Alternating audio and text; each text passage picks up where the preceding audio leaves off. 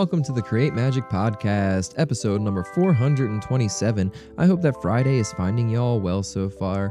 If you're just checking this out for the first time, it's a little podcast I do about the artwork I make and post over on my Instagram and my website, both linked below.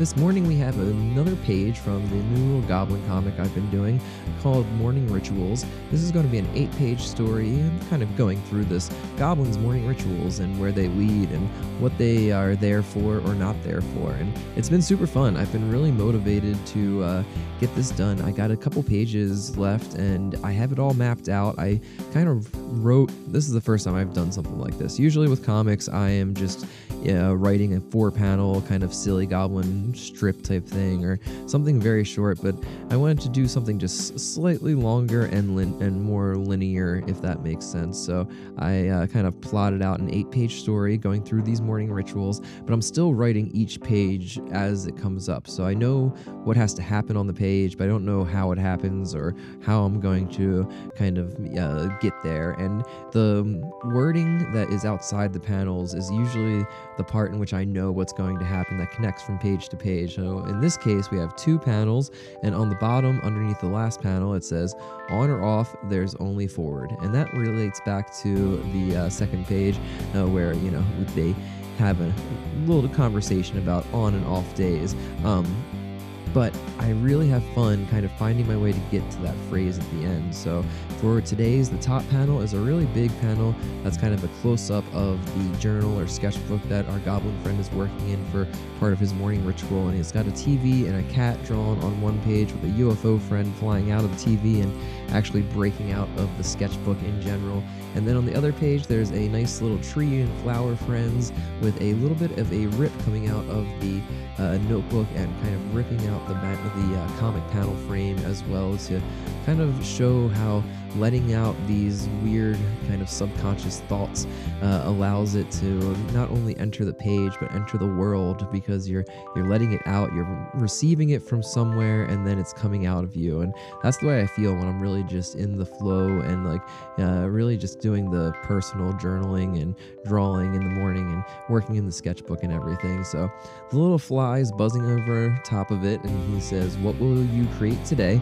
And the goblin uh, in the next panel we zoom out and go to the back of the goblin sitting on the rock drawing in the uh, sketchbook there. And it zooms out to kind of show him from behind with the trees and the skyline in front of him. And the goblin replies everything. And then the fly says huh and that's the end of it. Underneath it, it says on or off, there is only forward.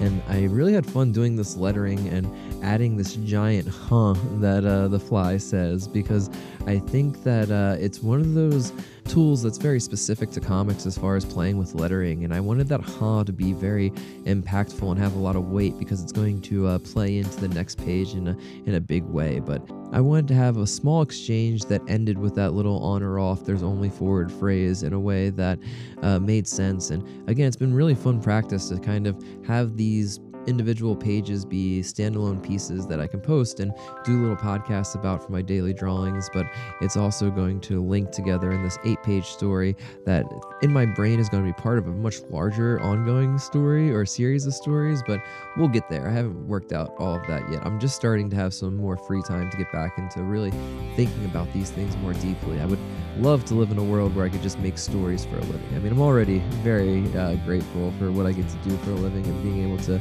you know, draw silly coffee bags and do the little bit of other stuff that I get to do. Uh, but if I could just make stories for a living, that would be wonderful.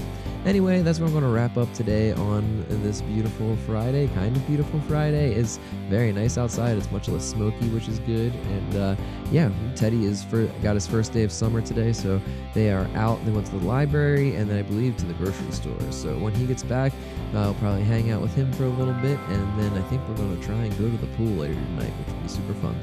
I hope you all have a great start to the weekend. I'll be back tomorrow with our creative weirdos. I'm going to be honest, I haven't even started editing the roundtable yet because it's been such a wildly busy week with Teddy's last day of school. So I probably won't get it up early on Patreon this week, but I should definitely be able to get it ready for tomorrow morning at the latest. So yeah, keep an eye out for this one. It's going to be fun. It's a comic book roundtable part two with Super Inframan and Chris Ernst. So I think y'all are going to dig it.